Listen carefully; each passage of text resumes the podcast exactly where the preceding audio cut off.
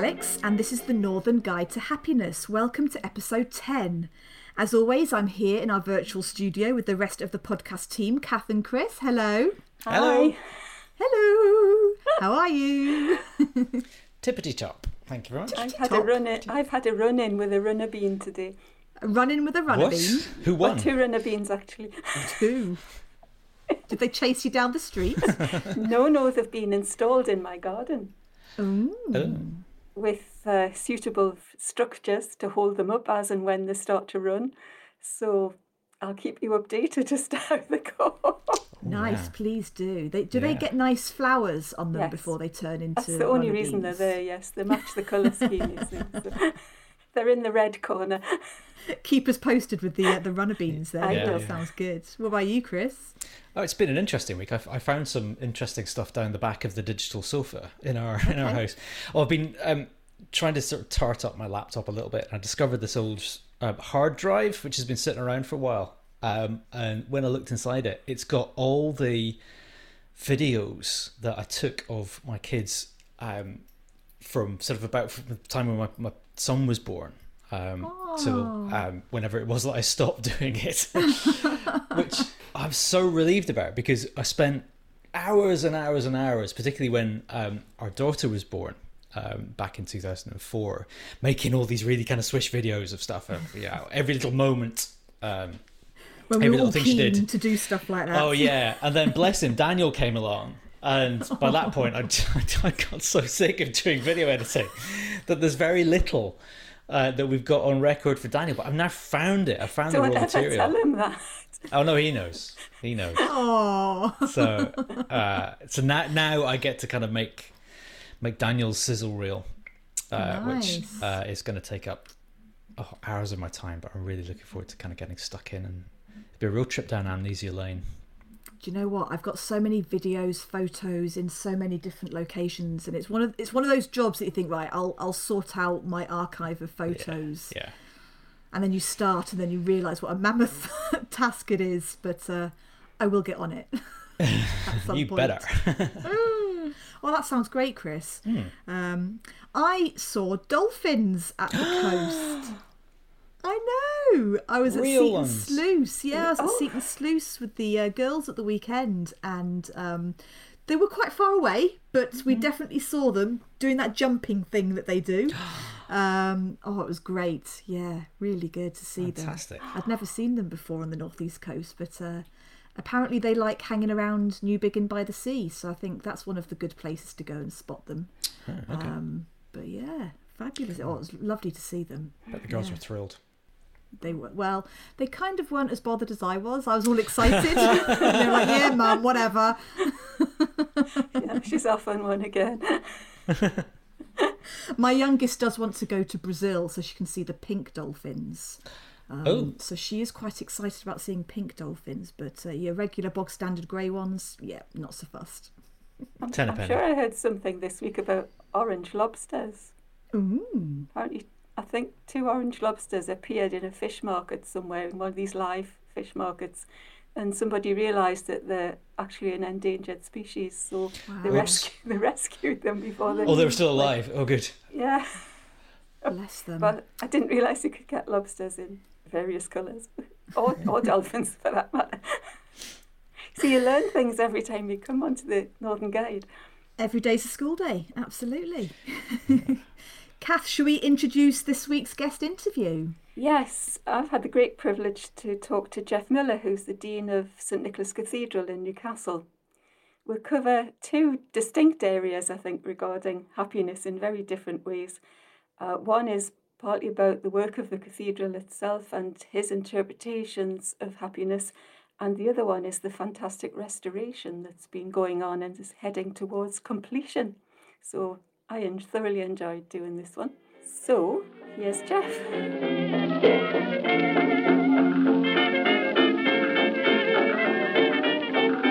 Hello, Geoff, and welcome to the Northern Guide to Happiness. You're Hello. Uh, our, you're our latest wonderful interviewee, and it, oh, it's been so exciting to have a chat with you in the last few days about your work and what you're involved with at the moment.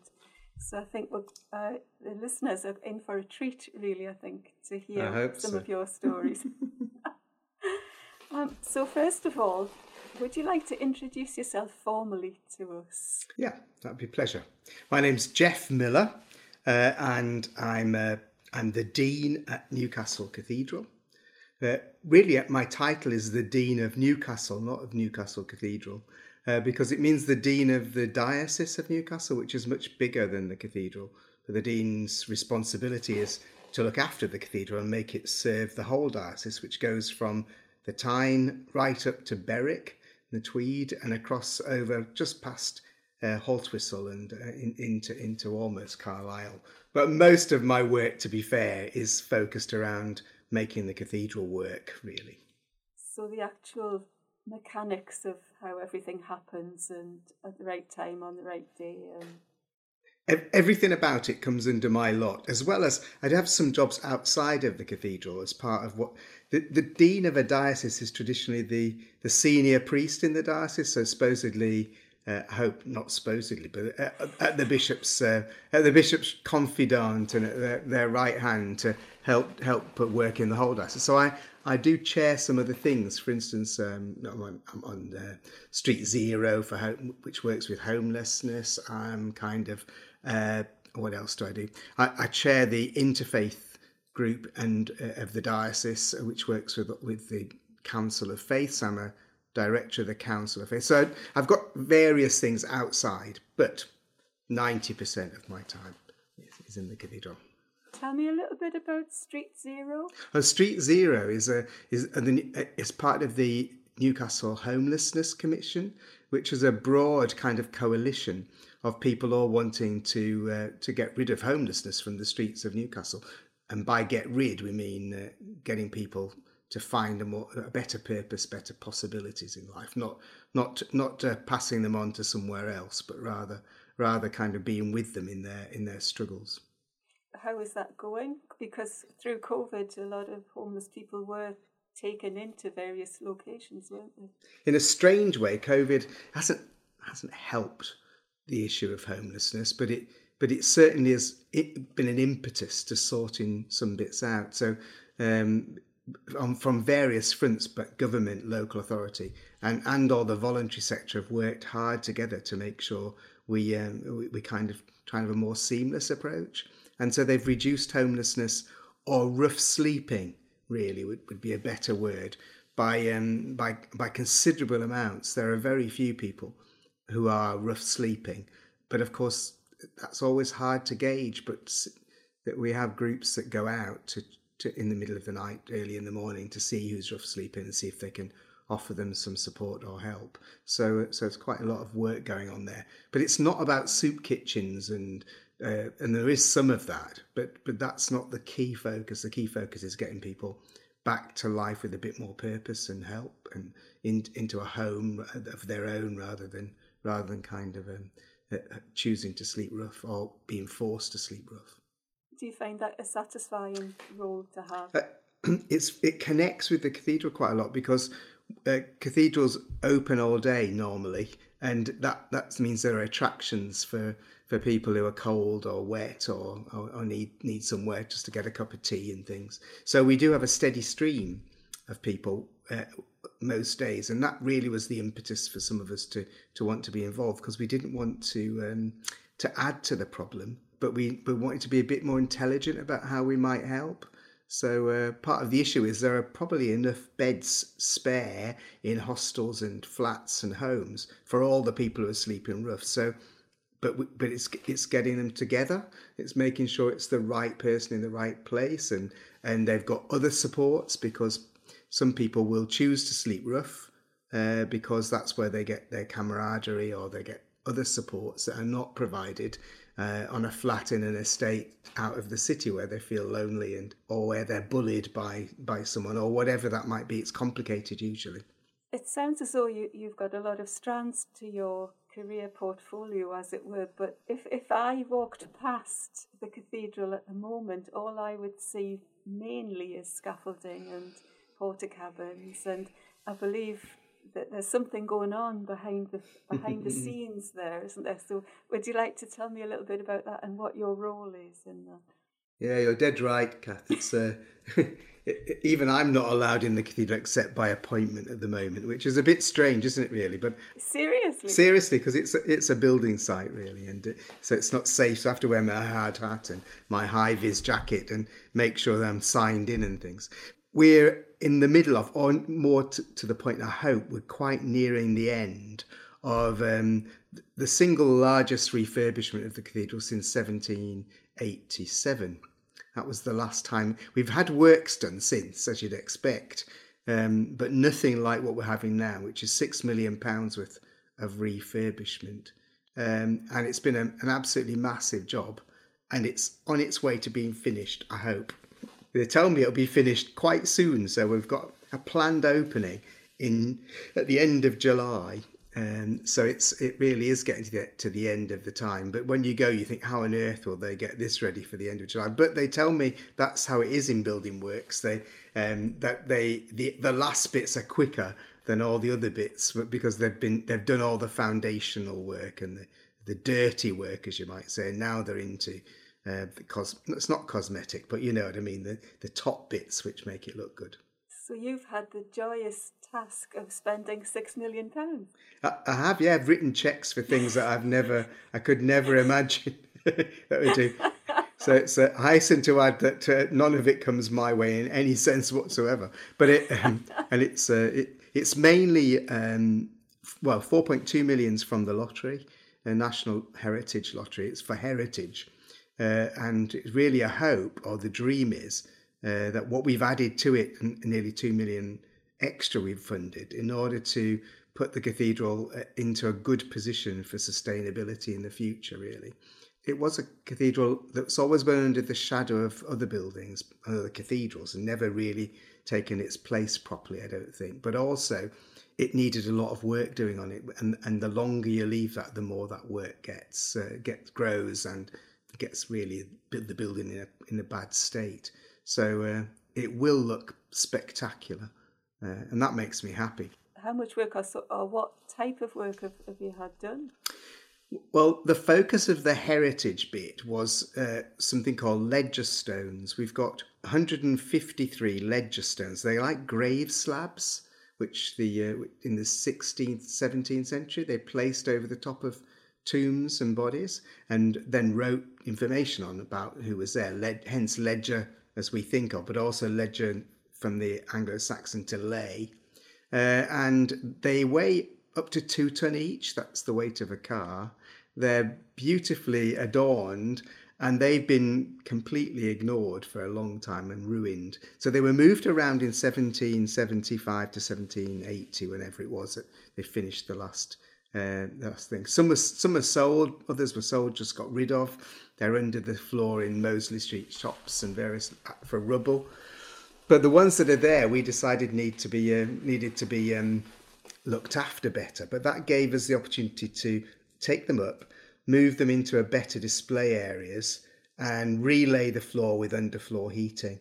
Uh, make a new visitor centre, new a, a, new area that will uh, that will be able to serve uh, for um, for volunteers, and then on top of that have a, a new interpretation scheme because the ledger stones then have no interest whatsoever just to see a big stone. But when you what we've done is we've researched 153 people and we know everything about them. and all these quirky stories and they're they're our history people of newcastle's history they're the people who made newcastle what it was they're not all nice and they're not all good and we've not been able to. Uh, but but we thought we we want to tell their stories. Uh, so that's that's part of what we're doing in in reinterpreting things. Uh, is is actually telling the stories of people, and our dream is that the cathedral will be a place where you don't just come and visit, but you meet a local person who says hello and talks to you, and you meet loads of the local people and their stories from pretty horrible people to really wonderful people, and they, there's a whole mix in between. So we've we've not shied away from telling the uh, telling the more uh, difficult stories. Equally so, we've had to do a, a, lot of dodging because they're all the rich and the good, not and not so good. I have to say, and they're all men. so so we so we've decided in the stories we tell we will um, we, have we've, we've dodged a bit round. So we, for instance, uh, I'm trying to think of a, an obvious one. Dame Jane Clavering, um, who, who, was one of the real founders of Newcastle. She's only mentioned, I think, on on the on the stone after her husband. So you get the husband, and then it says and Jane, his wife. and by the way, by the way, Jane. Yeah, what we what we found is that Jane ran uh, all the pits of Newcastle, nearly thirty pits for over 30 years after the death of her husband, she invented the pathways and the uh, and the railway lines that that pulled the wagons along, uh, and ran it like a business in really very well. So we're telling her story, not his.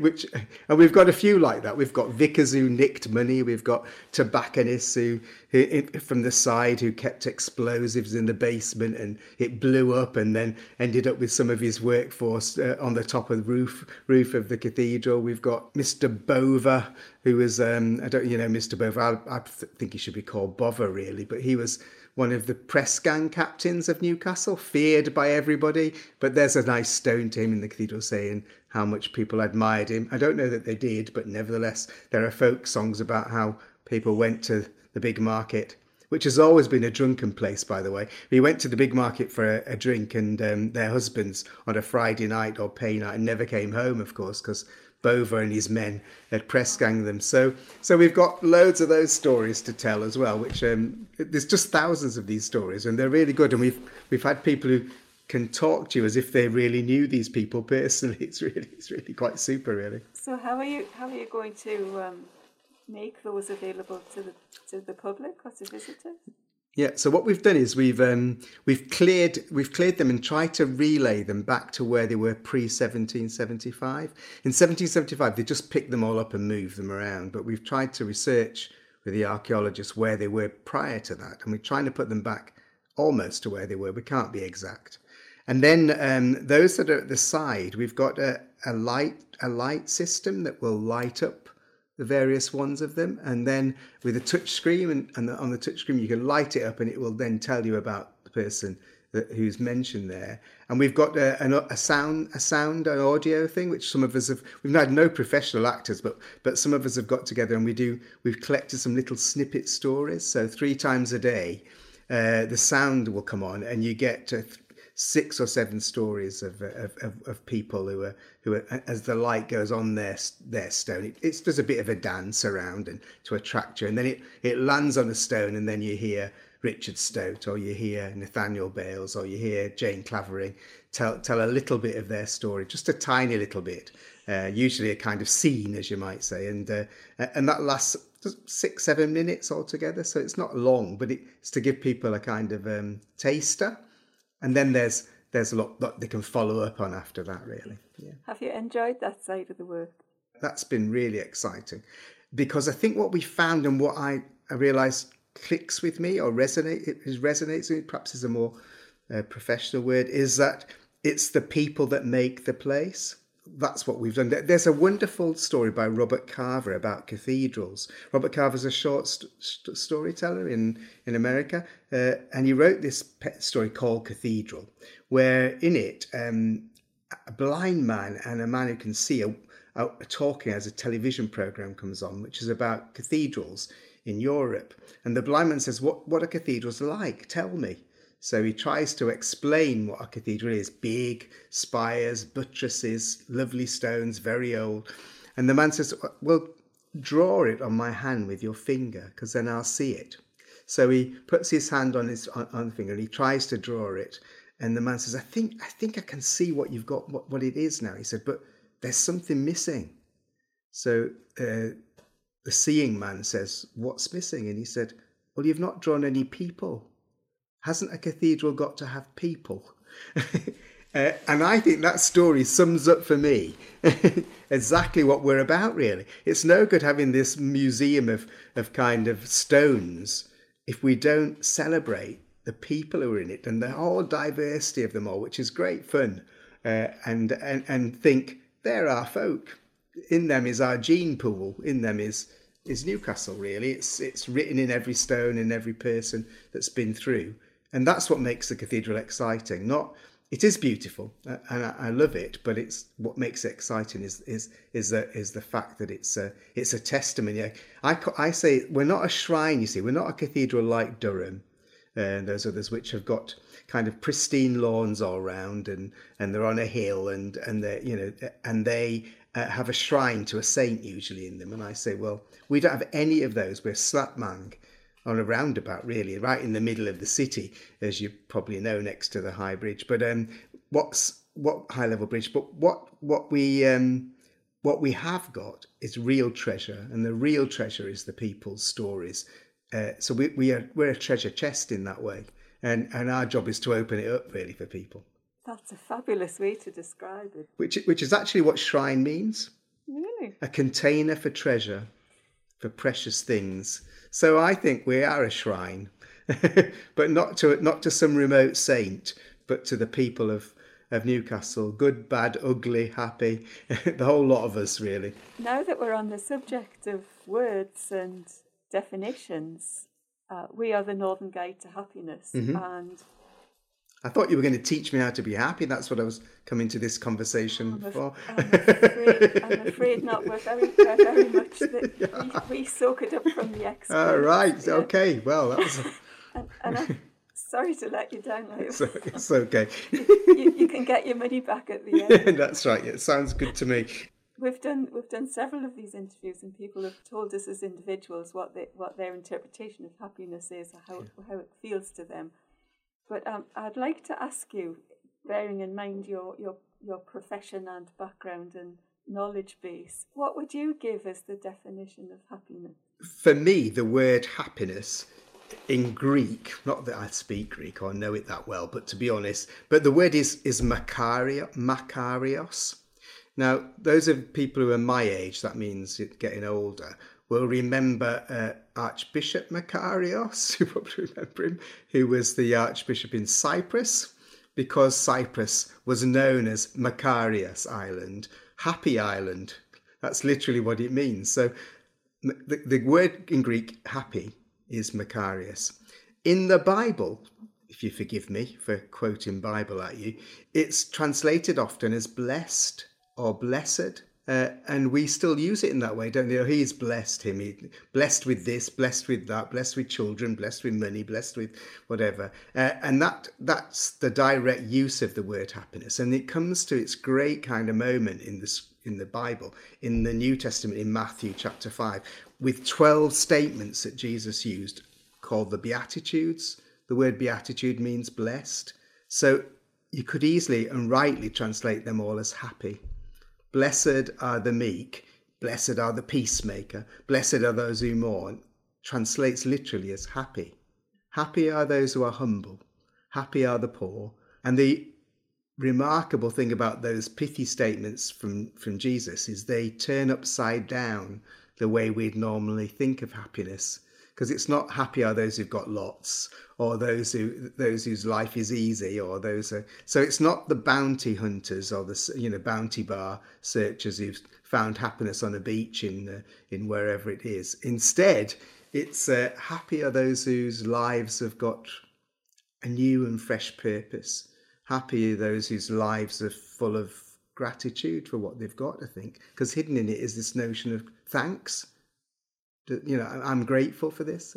Does that some help? That sparks my mind off in several different directions, but one of them is actually considering that in 2021, mm-hmm. after the year that we've lived through, um, where everybody's certainties have been turned upside down, yeah. and people who've never thought it was nice to have a garden have suddenly realised yeah. that actually Exactly the garden right. is a very special place.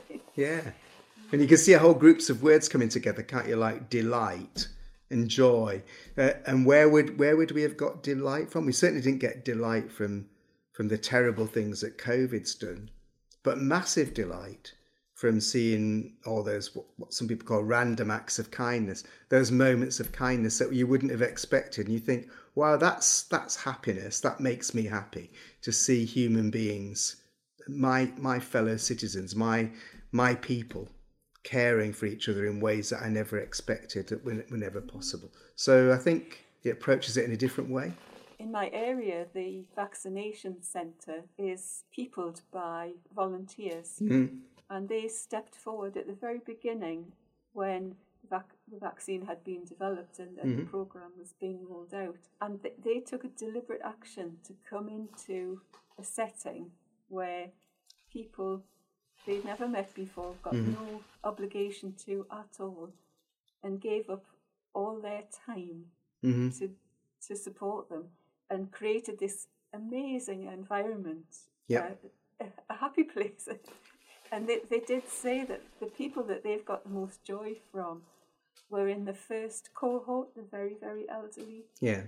who were so so delighted to be there to, to benefit from the vaccination, but also to show their support for everything that they were doing. Yeah. And uh, they said it was so humbling for them to do that. And, and that kind of happiness is, is as is as infectious as blooming COVID, isn't it? Really, you know, you think if only we could keep that going. We don't we don't need a vaccination against it, but uh, but I think this. and, and for me, even the vaccination itself. I mean, uh, it's almost like liquid hope, isn't it? You kind of it, it's kind of you know you see in this tiny file that. It, that there is happiness for some people because it gives them a not not for everybody because happiness at its best doesn't I think doesn't deny the the difficulties we face. It you can't. It's not like taking a Valium and it makes you feel good and you, you you've ignored what's what's really there. I think happiness is finding some kind of meaning and hope and and purpose in in the middle of all that. That for me is is where it really becomes uh, real happiness. Linking this into the cathedral, Mm. there are several words that you hear very regularly now, and one of them is mindfulness. Yeah. And I believe the cathedral has incorporated some particular features outside of the building for vi- for visitors to think about as they're walking around. Yeah, well, about well two and a half years ago, I had a premonition you'd invite me to do a talk on happiness here with you. if only that was true. If only that was true. No, no. but we um we wondered how we could uh, transform the outside of the cathedral as well as the inside.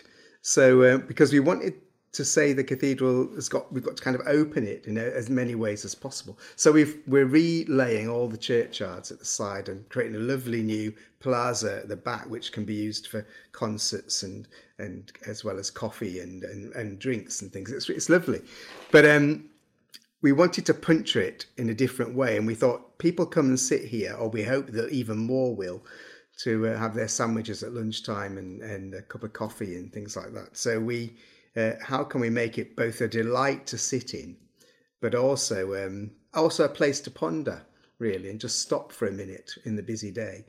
And this beatitudes we ca- became an idea for us. So we've made or written uh, ten beatitudes for Newcastle, which are all round the outside of the cathedral. And you can follow them all, or you can just go to an odd one if you want. And they all look out from the cathedral to something that you can see, and then invite you to um, a to enter into some kind of gratitude, happiness moment to to to, to acknowledge uh, something good and also a mindfulness moment. So a kind of moment that um, that might make you think a bit more about your life and uh, just just quickly. And it's not they're not deeply religious. Uh, in fact, you don't have to believe in anything to read them. But for me, they're Give me some examples. oh right. Well, I've I've got I've got some here. So um, let let me look at ones that, that it might be interesting. Uh, and I've got so many that I don't know where to start really. So this one is at Amen Corner. You might know Amen Corner.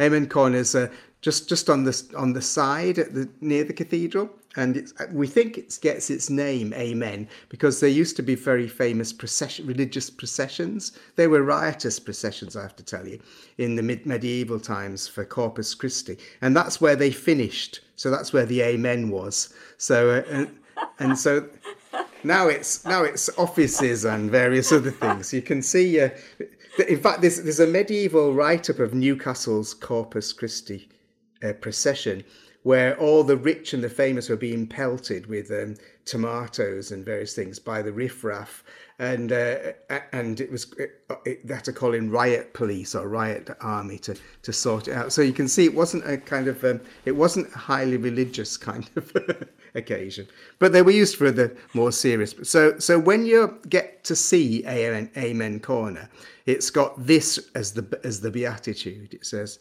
"Blessed is the Amen."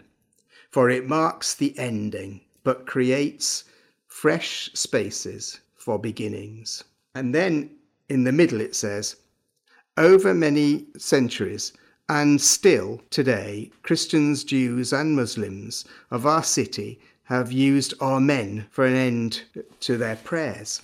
Here at Amen Corner, is there a new direction that you would, would like to take, and what would inspire you to take it? So, does that make a bit of sense about how it feels?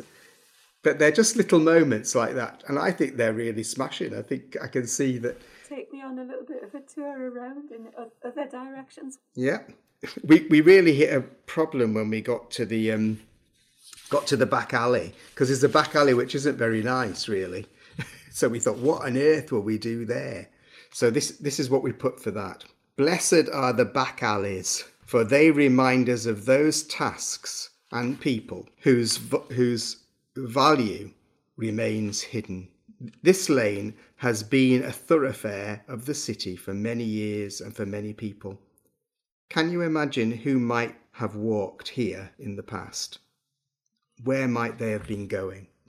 so, that, so you can, and, and, then there's one of my favourite ones is because around the cathedral is um, is a quite a place for what I call revelers if, if you go out to the clubs on a night, it's it's it's a gathering place and for some unsavoury activities, not least a lack of toilets. Sometimes it's uh, it's used around there, uh, but also at the front of the cathedral on the apron is the uh, St John's Ambulance booze bus, which kind of uh, which helps people who who've hurt themselves and are drunk. Oh yes, they've lost their and, shoes. Then. That's right, and a safe haven for those people who are completely lost so you can drop them off with the police and, and they'll at least give them somewhere safe to be.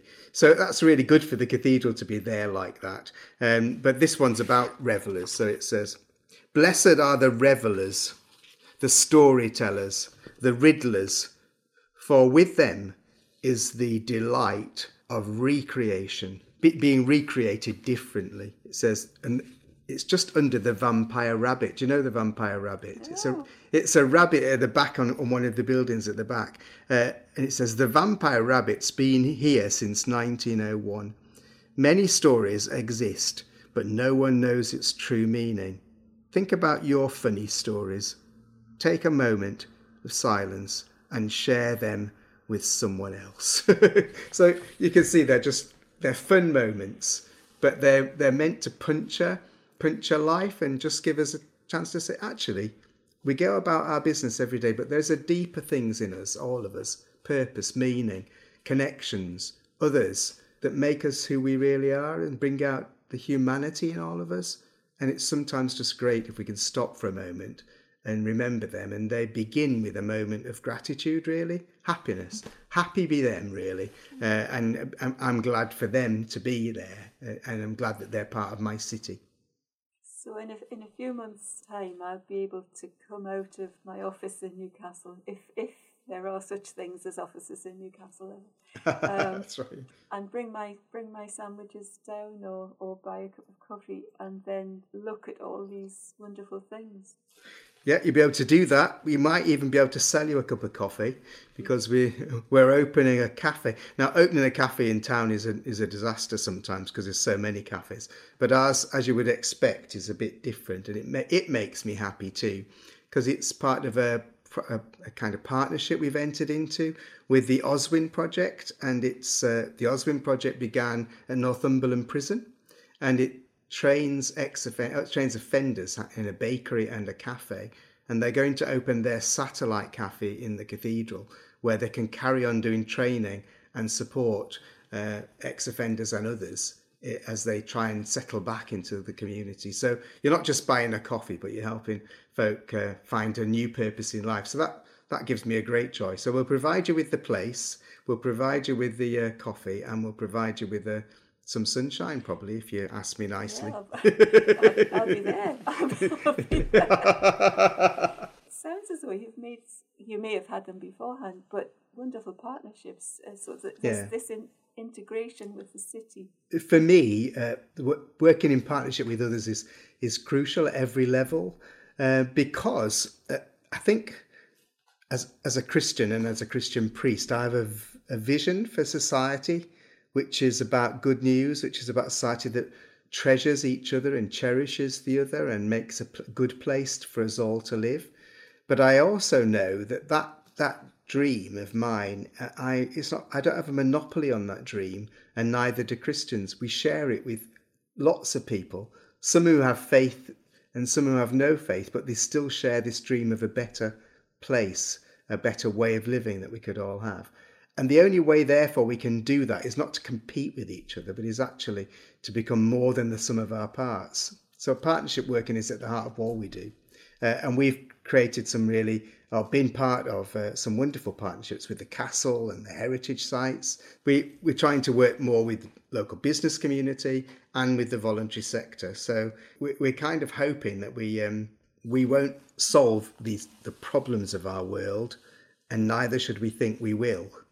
But together with others, we might have our little bit, in, in, add a little bit to that. Really, I think that's the crucial bit, and we do that as Christians out of a vision for, of society that comes from a God who wants, who loves His people and wants to see them love each other. Really, God is love. Those who love God live in God, and God lives in them. You can't get more clear a statement uh, from the scriptures than that. Really, that it's actually when we love each other, and love's practical. It's a verb in this case. It's not. It's not a kind of.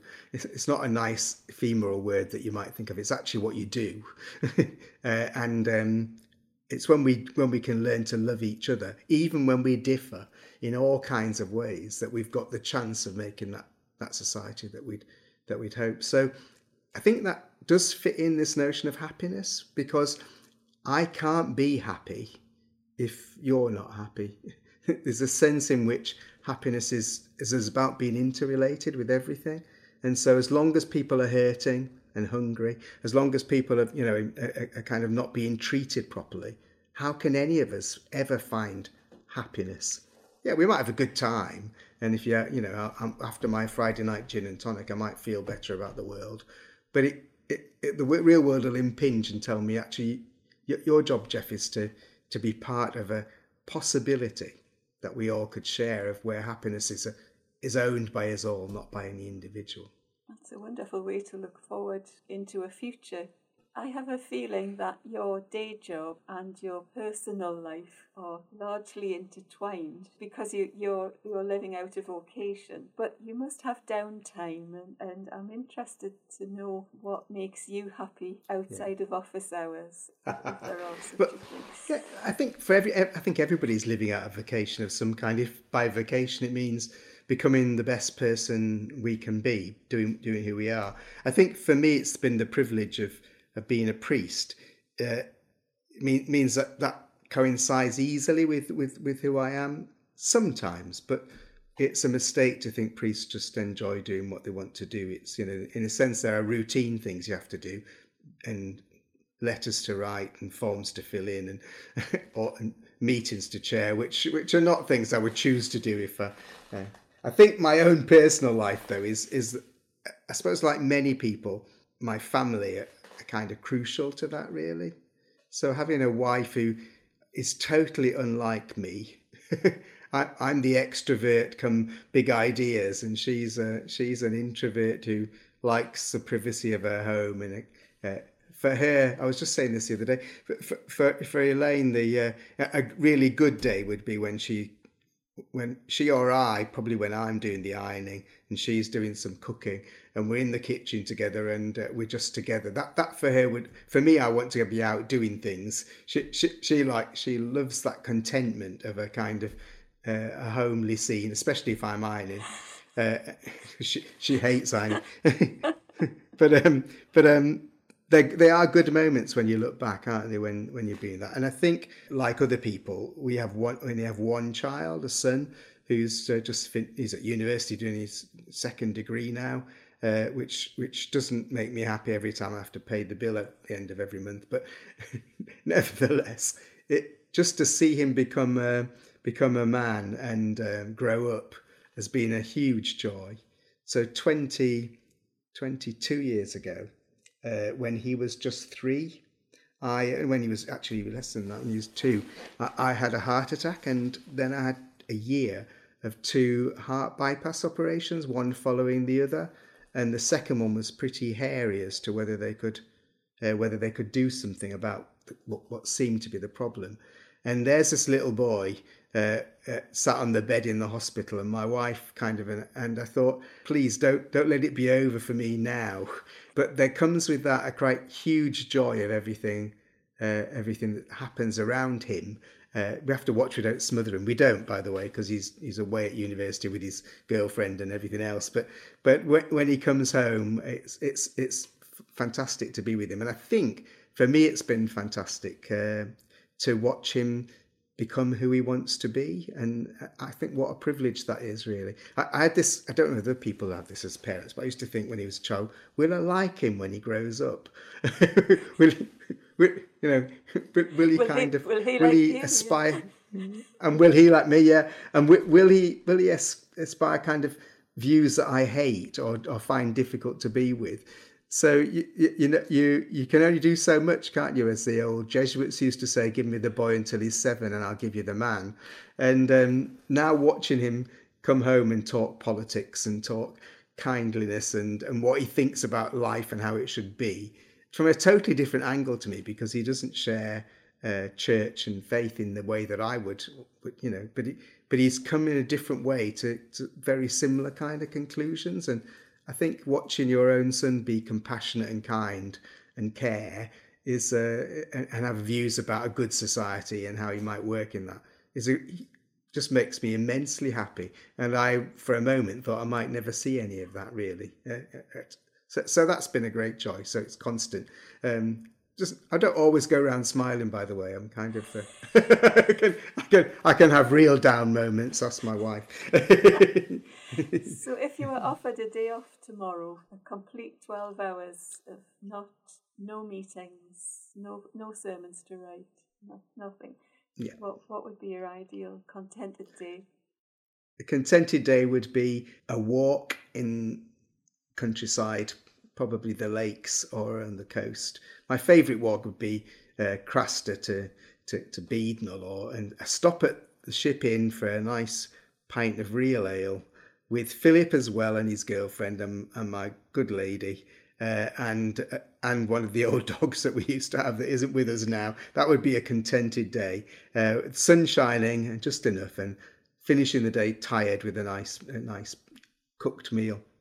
I, and cooking it myself as well a bit. I, yeah, uh, we enjoy cooking together when we get the chance. That's a real nice a nice treat, really. But um, so that's good. There's a simplicity to all of that, isn't there? That is echoed in in a lot of the of the stories we've heard.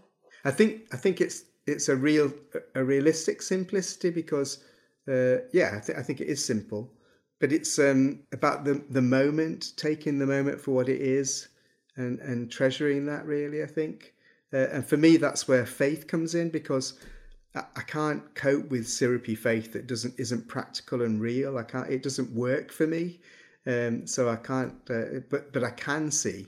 I have a lovely favourite story about uh, someone who, who, a young lad who became a Christian, whose mates at work in the garage where he worked said to him, "You can't possibly believe in those silly miracles and things. I mean, that Jesus would walk on water and change change wine into water. I mean, you, you can't believe that rubbish."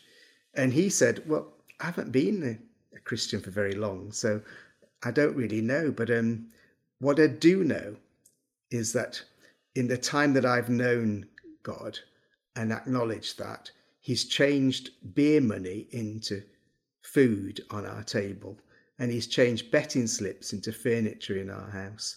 And that for me is what real happiness is. It's about real practical understanding and how faith for me in this loving God can change my life and give it a purpose, uh, both privately and you know when I'm just with my family, but publicly as well, and think, well, uh, yeah, this life is worth living. It's exciting. It's possible, and even amid the, without denying the horrors of some of it, I I can do a little bit, just a little bit, Geoff.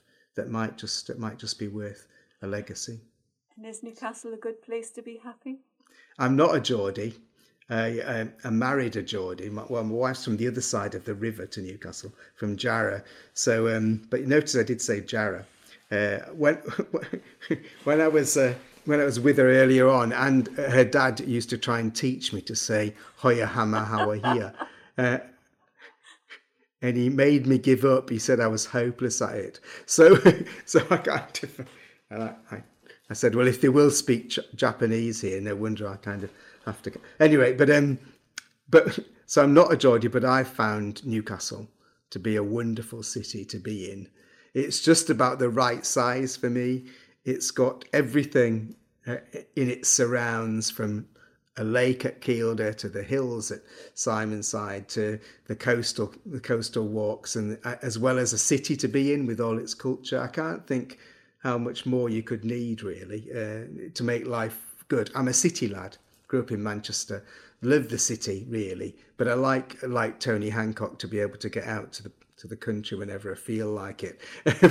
I don't think I could ever live in the country, but I like to be able to to get out. So um, so I can get as much pleasure from walking Grey Street and the and the shopping areas and just seeing people and, and exploring than I can from from going on that lovely walk in the uh, in, in the in the countryside. But for me, it gives me a buzz, the whole place, and it's big enough to do that, but not small, uh, not small, not to be occasionally anonymous and occasionally just an observer in this wonderful world. Oh, I think that's that's been a wonderful, wonderful conversation. I've really enjoyed it. Um, so I'm going to say thank you very much. My pleasure. My pleasure. We wish you we wish you all the very best with the cathedral completion, mm-hmm. I will certainly be down to see all of it because it's a hidden gem. It'd be my pleasure, Kath, to to, um, to get a cup of coffee from that cafe and then have, take take you around and and and show you my favourite bits. And there's quite a lot of them, so put a, put a good time in the in the diary.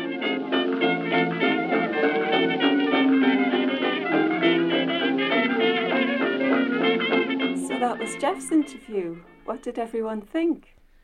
Well, it, it was real food for thought, um, particularly when he was talking about um, notions of happiness and where it comes from. Um, and he was talking about the Greek language and how it's mentioned in the Bible and words like blessing and so on. Um, but the thing that really struck me was when he was talking about happiness, a lot of it was to do with like a reversal of expectations. So it's not about um, kind of wealth or fortune or good luck or anything. And actually, the things that he was talking about were, you know, much, I don't know, quieter, gentler. Um, that really struck me, and particularly when he was talking about, you know, the cathedral. And we kind of think, you think of a cathedral as a big old building. Um, and we have a very nice one. Well, we have two very nice ones actually in, in, in Newcastle. But he was saying, you know, it's not the stones, it's the people um, yeah. that are involved in it. So the the stories that they've been collecting and trying to get across, but just the fact that, that that's where you go to encounter people, and it's it, it, it sounds like this restoration is is really geared towards providing a space for that coming together. You know, of, of you know pe- people now and people from the past, and all kind of mixing it up. And I I think I think it's going to be really good. I think it's going to be a, a really good thing to help people to to feel happy about the place that they live.